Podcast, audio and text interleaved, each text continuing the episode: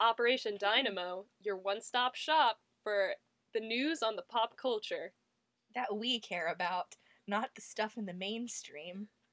or that the New York Times enjoys.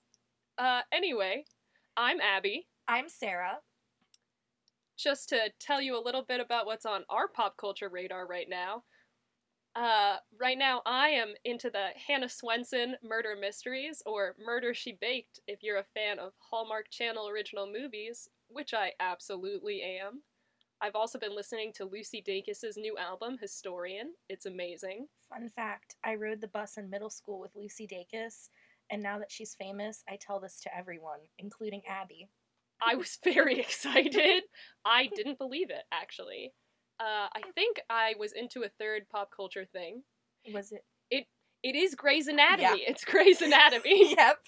I started watching season one last year. I know that season 14 is currently airing, but I have some catching up to do. It's actually really sad, so it's taking me a while.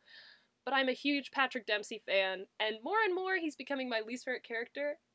Uh, Sandra O oh and Ellen Pom- Pompeo? Yes. Pompeo? Pompeo, I think. I believe you. Um, but yeah, Patrick Dempsey, he does that in Grey's Anatomy. And I feel like you have to make a clear distinction that, like, you're still watching the good Grey's Anatomy. Oh, yeah, I'm on season five. Yeah, you're not in the trash that's on TV right now. I apologize to anyone who is a fan of uh, Shonda Rhimes' shows, but let's face it, Grey's isn't what it once was. Well, Meredith and Patrick Dempsey definitely shouldn't be together, is my personal opinion. Like, it was cute for a minute, but, uh, he hit her engagement ring into a forest with a baseball bat. Spoiler alert. Spoiler alert. There will be spoilers on this show. What about you, Sarah? Um, well, I made a list of things, and right now I've been reading a lot of like true crime YA novels, which is a very niche genre. Yeah. Like right now I'm reading Truly Devious by Maureen Johnson, and I really, really like it. I'm so excited about that. It's very good, but I have to have a lot of self control, which I usually don't have because I'm supposed to be reading Charles Dickens's Bleak House. ah, the which same. is like a 900 page book that I've only read 200 pages of. So I'm like, you can't read any more of Truly Devious until you find out what happens and who Esther's mom is. Um, I watched Rise on NBC last night, the new show with Josh Radnor and Damon Gillespie and the young woman who voiced Moana, whose name I can't pronounce, and I do not want to butcher it because she's incredibly talented and she deserves to have her name correctly pronounced. We'll come back with it on our next episode. Yes, we'll fact check that. Um, but that was really good. I cried a lot. Um, also, I've been watching a lot of corgi videos. Low key want a corgi. You'll have to pardon me. I was taking a sip of my Laughing Man coffee. Yes! Blend. Um, Abby, would you like to give the backstory on Laughing Man coffee for those who are uh, Hell unfamiliar? yes. Laughing Man Coffee is a sustainable fair trade brand of coffee. I believe there is a brick and mortar store somewhere in New York City, if I'm not incorrect. But now I'm holding the box. This is a great day. The Uh, box has a picture of Hugh Jackman on it. I care about it because I appreciate the sustainable fair trade, but also because I love Hugh Jackman so much. Uh, so I'm really glad about Hugh's blend. I'm also so glad that the K cups are recyclable because K cups make up so much garbage in landfills. Like, that's a real thing. The man who invented K cups is very upset that he made this thing that people are just uh, Destroying the earth with. the earth with. So like Hugh Jackman knows what's up. It's also delicious. We're not being sponsored, but at Hugh Jackman we should be. We are open to uh, paid partnership opportunities. So anyway, for our first episode, we really wanted to talk about something that has really defined a lot of our semester so far. Um so I'm going to describe how I was introduced to this. Yeah. Um, I went to the movie theater in November. This is a we're getting the whole backstory. I went to the movie theater in November to go see Thor Ragnarok. Don't know why I was seeing it. Don't really care for superhero movies, but it was great. Uh, but there was point of contention. there was a commercial or a preview, I guess, for Greatest Showman. that is what this podcast is about. And I was very confused because there was singing. Zac Efron was in a movie. Uh, he's apparently been in a lot of movies between Greatest Showman and High School Musical, but I was not aware of that. Sarah very much is. we can discuss this in a future episode, but I have watched all of Zac Efron's movies, and I have a lot to say about it. I did it in five weeks. Um, yeah, but happy continue. Anyway, it just seemed like a lot, so I really didn't want to see it. But then when we got back from break, it was the only thing Sarah was talking about. That's not. No, it's true. No, it's very It's- accurate. It's accurate. Um, so once she had given it such rave reviews, I felt like I had to see it at least once. I've seen it twice. Uh, I can't wait for it to come out on DVD so I can watch it every day. What about you, Sarah? um, well, I can't remember if we've talked about this or if this is just something that I've thought about, but I'm a huge theater fan. Obviously, we've talked about that. And Playbill.com has a very lovely feature where they will list all of the um, upcoming movie musicals that are in any stage of the development process. What? If it's just like a production company has said that they're going to like put forth this project or what have you. And I remember my junior year of high school.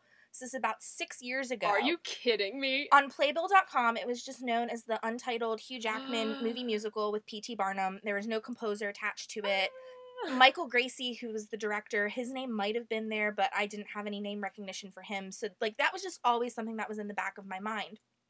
But then this summer it really came to my attention because um, in early 2017 i became basically benj pasek and justin paul's biggest fangirl um, again, for those who don't know, Benj Pasek and Justin Paul are the composers and lyricists who wrote all of the music for The Greatest Showman. They wrote the lyrics for La La Land. They wrote the music and lyrics for Dear Evan Hansen, the 2017 Tony Award winning Best Musical. Um, they've done a lot of stuff in recent years, and they all have this very like contemporary pop feel. Um, so knowing about them, I saw on their Twitter account they like tweeted out a commercial or as Abby said a preview for the um, film and I was like, "Oh my god, this is the coolest thing ever." So then basically since like July, August, September of 2017, I've been talking about this movie nonstop to anyone who would listen. And I just have Wow. to say I'm very thankful to my parents and my family and my friends who put up with that because I can't say I would have done the same. Um, I went and saw it the week it came out. I think it was like the day after it was released. Was that Christmas? It was December 20th. I think 20th Okay. or 22nd. It was very specific. Um, my mom and I went to see it together, and I have seen it a total of five times in the movie theaters. in theaters. theaters. in theaters. So many. Um, but But I would have. I would have done that. it's just such a fantastic movie, and we're gonna talk about like the many reasons why it's so fantastic. It's so good to see in theaters. If you've missed that opportunity, I would recommend going back in time. like find or find a local theater that shows older films, something along those lines. if you're a college student, hijack a lecture hall. I guess what was your first impression of the movie? Because you said that like you were not I was shook. okay. I was shook. Uh, we went to the movies like late on a Wednesday night or something. A very weird time. Uh, side note: we went to a very weird theater that serves food. It was distracting and odd. At the climax of the film, a waiter came in and was like, "I have a check for so and so," which is just like a very weird thing. I'm assuming if people are listening to this, they've seen the film. So spoiler alert, there's a fire, and that's the exact moment when the waiter came in with the check. it was distracting to say the least. Uh, also, it made me very hungry. I'm also hungry now, so I'm thinking about everything I've ever eaten. However, uh, the movie starts with you're like you're behind Hugh Jackman. He's kind of in silhouette. Allow me to set this scene, and just the music, as you might guess, because the movie is very factually inaccurate, and it's very inaccurate to the time period. You get the sense that you're in another time period, but you you're not thinking like, oh, this is definitely the 1860s. I have seen in documentation that people like think the setting is anywhere from like 1850s to 1890s. I believe it. I was thinking 1890, but anyway, uh, the first song was just so much something I did not expect. I've heard it compared a little bit, not to Queen, but to like the middle part of "We Will Rock You." hmm which I could I could see. It has a similar energy, and Yeah. there's kind of like the stomping situation. But I instantly thought of the movie The Prestige because Hugh Jackman is also a performer in that movie. And there are some lighting effects, there are some theaters. It's a very disturbing film. So after the initial shot, I was not reminded of it anymore. Um, but I just had no idea what we were kind of getting ourselves in for. I mean, I know Sarah knew, but I think I was I was just shook. I don't know. I feel like I just want to like make a side note here just so people can kind of get to know us and um how we interact with one another. One of my favorite things to do is to see movies with Abby. But movies where I have either read the book that the film is based off of and she has not or I have seen the film before. And then I just kind of like tune out halfway through and I just like watch her reaction We've done this a lot recently. and it is so much fun. Uh, it's shocking because Sarah will just laugh. I'll be in extreme anguish and horror, and she will be very amused. But I mean, it gets fun. Yeah, it's enjoyable and then we have great conversations Yeah, afterwards. But anyway, like the first scene of the movie, it's instantly so immersive, and it probably was made more so because we were at the movie theater, but I imagine you'd get the same effect at Mhm. home. It's like you're drawn in immediately, and then the story transitions so fast from just like an opening spectacle into the actual story that the movie wants to tell. So I thought it it's very exciting. It sweeps you off your feet. I love it. also Hugh Jackman. I guess like my first impression, I feel like it's a very different thing because like I knew so much about it going in. Like obviously I didn't know the like specific plot points and such, but I was like familiar with the story, I was familiar with the characters. I was very familiar with the music because the they had released I guess 3 songs from the soundtrack um back in the fall before the film came out and then I was listening to the soundtrack basically the day it was released. So I went into the theater having 3 of the songs memorized basically Wild. um hardcore fan here. I now have all of them memorized. Side note. and so like I feel like I was not necessarily like blown away in the same way you were. I mean, obviously I liked it and I had a very positive reaction because I've seen it 5 times in theaters.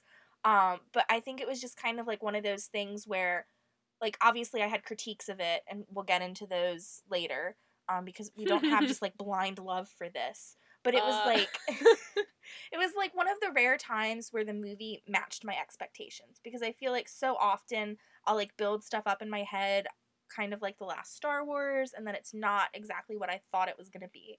Get wrecked, Star Wars fans. I still liked it. Um but yeah, so it was a pleasant experience in the theater. I really really enjoyed it. It was so good the second time because I knew what was happening, so I was much less stressed.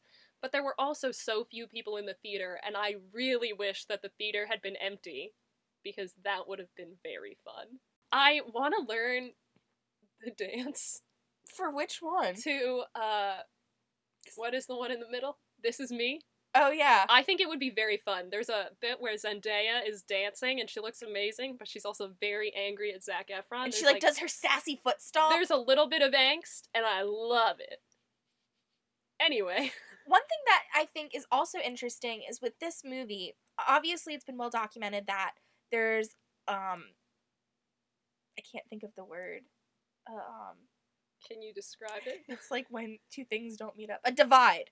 A divide, is that the word I'm looking for? I have no idea. What two things don't meet up? The audience um opinion of the film and Oh. the critical opinion of the film. I suppose it was divisive. I was gonna say diaspora, but that wasn't the word. That's for sure not it. Um, and so I think it's really interesting when you tell people like, "Oh, you're gonna love this movie," and people have like kind of a negative attitude, and they're like, "No," but then they really, really like it. And there are several people in my life who are refusing to like embrace the film for what it is Hot nonsense. and watch it, and I'm like, "No, but you have to." I think that I feel really strongly about, or not, I just really want to understand what they were doing with this movie. Is this is a totally different thing. no, that's fine. But I was thinking of the word anachronistic Yeah. when you were saying divide, because this movie clearly it's not like securely rooted to any specific time period, and the music is extremely modern. The dancing is very modern. And I think there are a lot of things that that could mean, or a lot of reasons why they could have done that. Uh, because a lot of, a lot, other musicals and other movies have done a similar thing where the music is modern, but the setting is like the past. hmm I feel like Uh, Moulin Rouge is what it gets compared to, but I've never seen Moulin Rouge. I Rouge. haven't seen it either.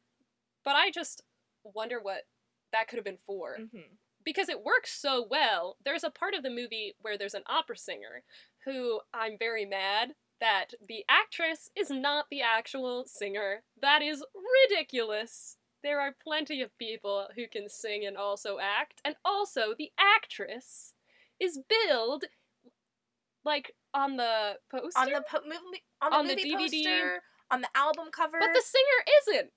And also, I have a problem. Keala Settle, who sings "This Is Me" and is just fantastic, and everyone is finally appreciating She's Definitely one of the main characters. like her talent. She is not, not billed. at all, which is absolutely ridiculous. ridiculous. But you can tell that neither of us are mad about that. I'm definitely not all. mad. But the thing with the opera singer is that they're talking about how she's an like an operatic singer. She's like the Swedish nightingale or whatever. She's English. I don't know. Uh, you know, P.T. Barnum and those fake things. but she gets ready to sing, and in the theater, I was kind of thinking like she can't sing opera. Like that's not gonna work for this movie. And she sings this amazing ballad, and I just, how does that work? uh, because it works so well in the movie, and it works so well even though we're talking about her as though she's an opera singer, and she's clearly not. But it's amazing. I feel like to I don't know if this answers the question, but just um, in reading stuff with Michael Gracey and Benj Pasek and Justin Paul, they were kind of talking about how P.T. Barnum, back when he was alive, like the real P.T. Barnum, was just such a entrepreneur and so ahead of his time and had such a vision, like a creative vision, that they wanted to try to capture that by making the music sound like it was ahead of its time from the time that. period. Uh, also, uh, P.T. Barnum turns out to be a terrible man. I Yeah. kind of knew that. Uh, I kind of knew that going into this, and that's another reason I thought I was going to hate the movie. And I feel like that's something that you kind of I don't want to say you have to defend it, but like when people are like, "Oh, you like that movie?" This has happened to me a couple of times and they're like, "But P.T. Barnum was a terrible person. How can you like support that?" And I'm like, "I understand that it's not based off of his life. I feel like it's okay to like a piece of art that's like very Yeah. very very loosely based off of something." Yeah, I think it's not really a movie about P.T. Barnum in the end. Uh, so that's kind of interesting. What I do want to talk about, I'm going to do a transition. Sarah has made notes, and I don't know what order they go in, so I'm just going to say a new thing now.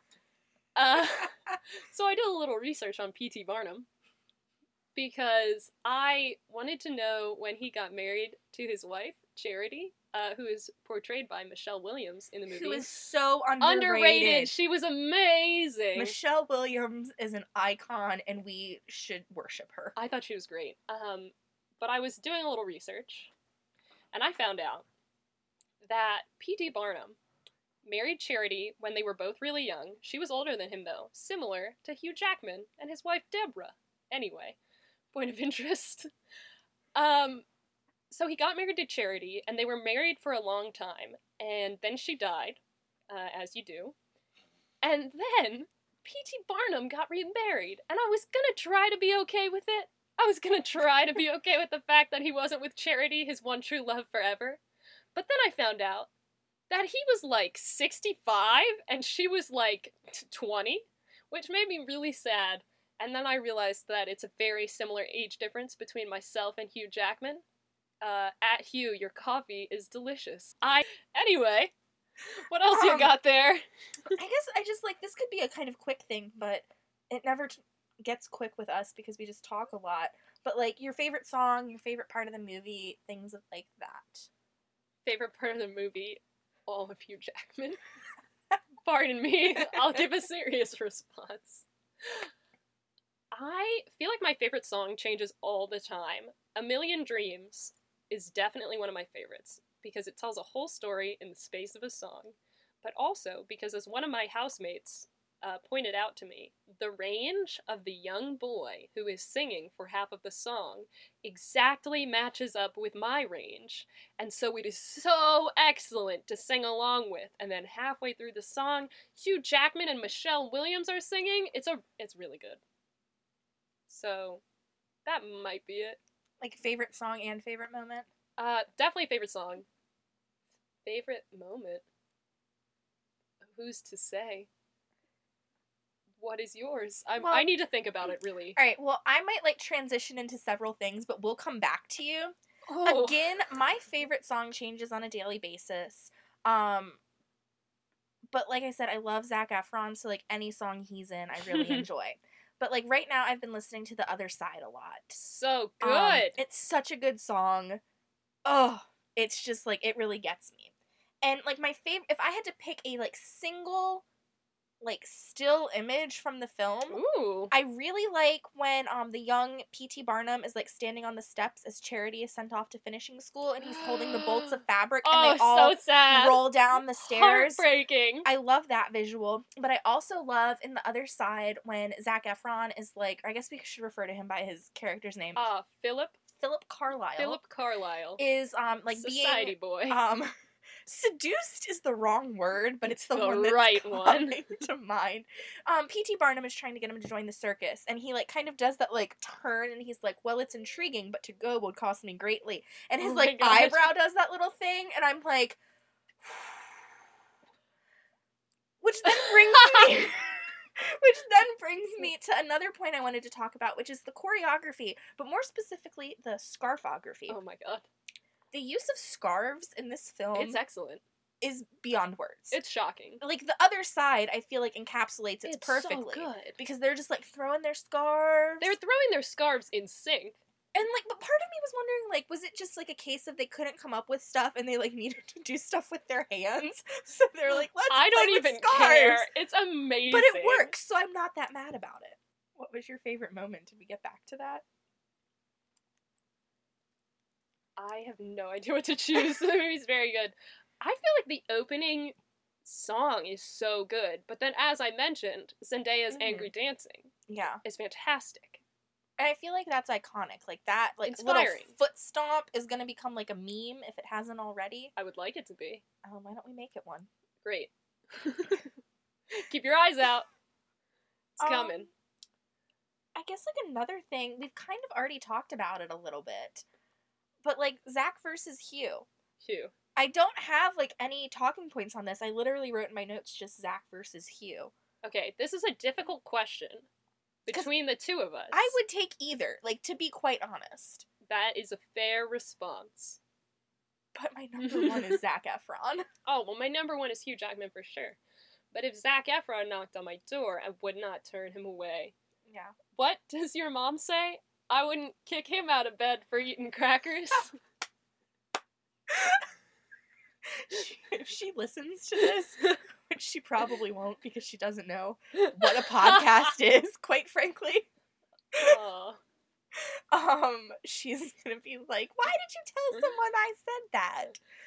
It's iconic. Another thing I feel like we need to talk about in this movie is in the song, The Other Side, there's some very intense choreography centered around taking like 14 shots. Okay, so the song is the length of a song, so it's like three and a half minutes. I don't know. But they take so many shots. And obviously, I know. I know it's a movie. I know it's not real alcohol. But that it took me out of the moment. You know, I was very like immersed in the movie, and then all of a sudden it was like suspension of disbelief over. You would be dead. Well, how many do they take? Because I feel I like they take four at the end when they're doing the like back and forth, I think maybe they take seven. And there's like three at the beginning, You and then I think they do one at the piano. You would die. Because like a standard drink is a one ounce shot, and it's like isn't binge drinking if you have like five standard drinks in like the span of three hours or something. You would be dead. And they just had like fourteen and three and a half minutes. Uh, my housemate also saw the movie more than once, and she had counted, and I wish I could remember, um, because it was very, it's very visually striking. Like it's, like really well done, but it's also just so much. I also really like when they like come in together after again, this is a spoiler alert. Like they're doing the back and forth and then they do their final shot and the camera like goes up and then down and it's like boom, they're in the circus. They're not in the bar anymore. And they're like going and it's like do what I do and whatever. And then they do this like little synchronized thing where they like are in their top Ooh, yep, hats yep. and their like hands are on their hips and they're like kicking a little bit and I'm like, "Ooh, I really like that." Uh, I've pointed out this before, and I will point out again, that Zac Efron doesn't actually do a lot of dancing in this movie.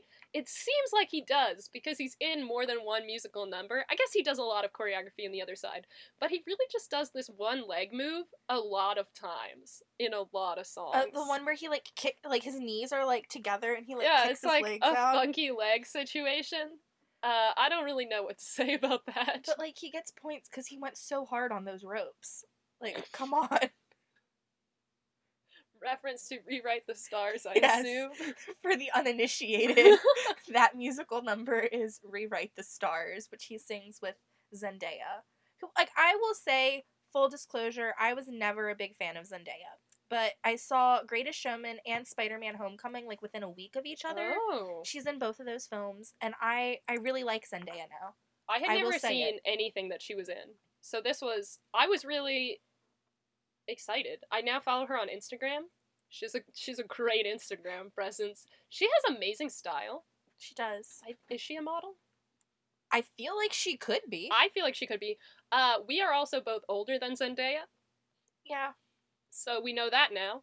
But anyway, Yeah. do we have do we have anything else that we want to cover? I, mean, just- I could talk some- for days. I could too. I the only thing I had on my list was like little moments that you like, like very small things that you would only pick up on if you have seen this film multiple Sure. times. Um, one of them, which I have to say, I noticed it the second time I saw it.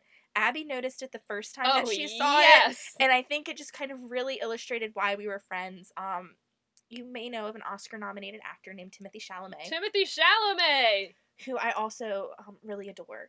But in the end of Greatest Showman, when Hugh Jackman is sitting at his daughter's dance recital, in the like bottom left hand corner of your screen, there's like just some random extra who looks strikingly like Timothy Chalamet. And when we walked out of the theater, like the second thing Abby said to me was, "Did you see that like random extra that looked so much like Timothy Chalamet?"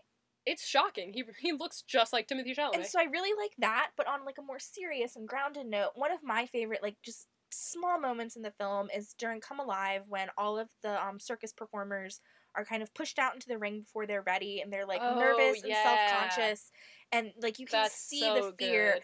but then the little kids in the audience just kind of smile at them and then the circus performers like smile back like I want to watch people do love so me. bad. like I have the confidence to be myself and like that just warms my heart because I think it kind of really illustrates one of the larger themes of the film. I have two things I want to say.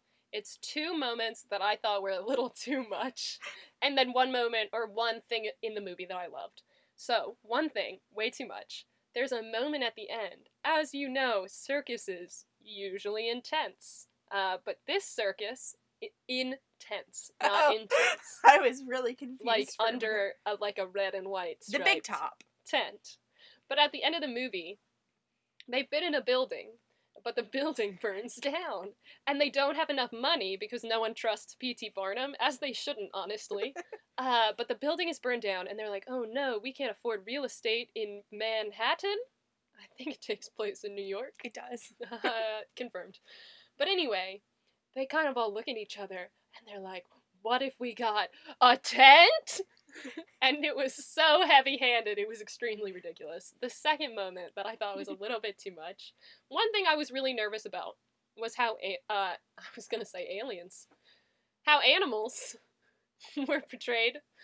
Because a big problem in the circus industry has always been the treatment of animals, so I was kind of nervous about whether they were just going to gloss over it or whether that was going to be portrayed positively in the film.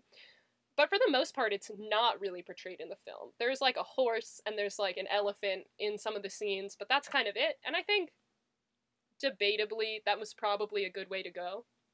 To not really get into it uh, for what they were trying to do with the movie. But anyway, at the end of the movie, P.T. Barnum is going to his daughter's dance recital, and he's like very smug, like, oh, I'm a caring father.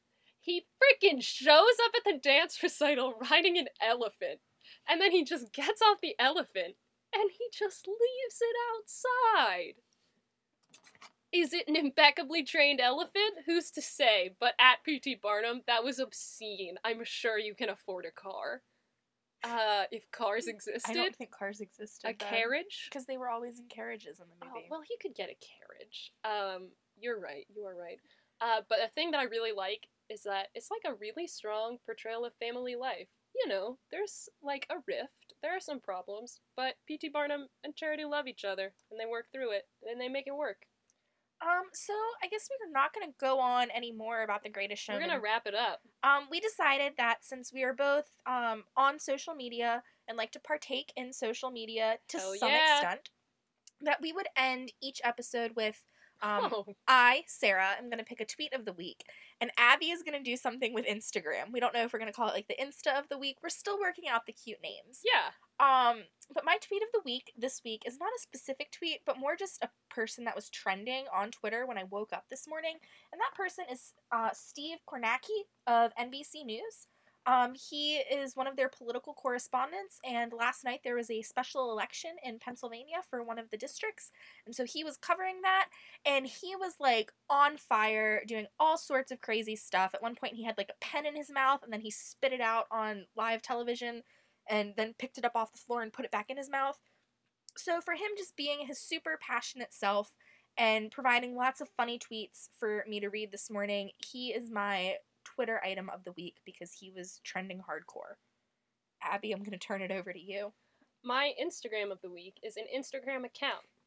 I don't know who it is, but they've tried to follow me more than once. I'm not going to reject them again.